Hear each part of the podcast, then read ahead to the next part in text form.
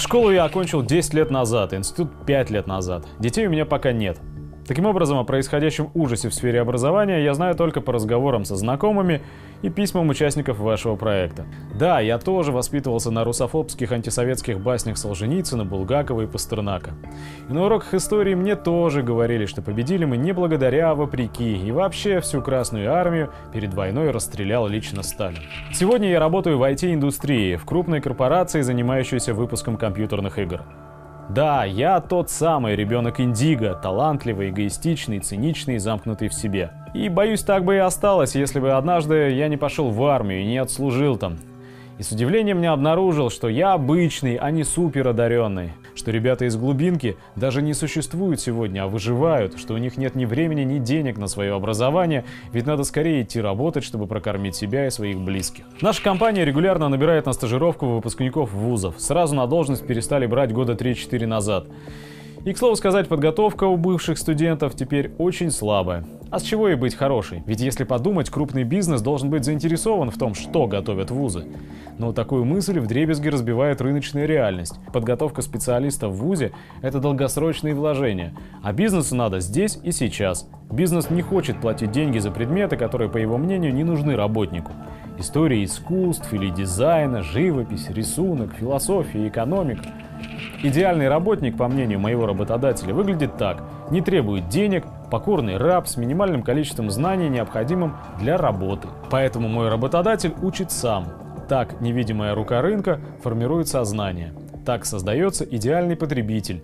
Тупой, прожорливый, неспособный на реакцию, с исковерканным представлением о мире. Он же и создает товар, такой же убогий, как он сам. А все, что нужно самим вузам – деньги родителей, которые они будут платить за пафосно названные предметы, скрывающие непонимание вузами потребностей отрасли.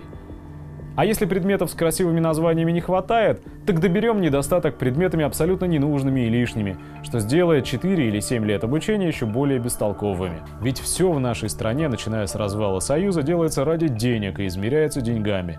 Каждый день я вижу на работе, как между быстро, хорошо, дешево выбирают быстро и дешево. Ведь только два этих прилагательных гарантируют сверхприбыль. И выпускник вуза становится заложником такой системы. Ведь он, как работник, всего лишь издержка производства, разменная монета в товарно-денежных отношениях между вузом и производством, между производством и потребителем. Ну а издержки производства надо оптимизировать, надо удешевлять, надо упрощать. Я уже сам ощущаю, как поддаюсь этой системе и становлюсь таким же потребителем. Ведь мое желание создать семью, например, постепенно гаснет. Найти несломленную системой девушку, которая способна оставить после себя нечто большее, чем еду в Инстаграме и лайки ВКонтакте, девушку не потребителя, а созидателя, способную реагировать, чувствовать, становится все сложнее. А ребенка, видимо, будет воспитывать эта же система. На уроках в школе ему будут рассказывать, как его прадед по бабушкиной линии репрессировал коллаборационистов, а значит он сукин сын, и стал быть мой ребенок тоже.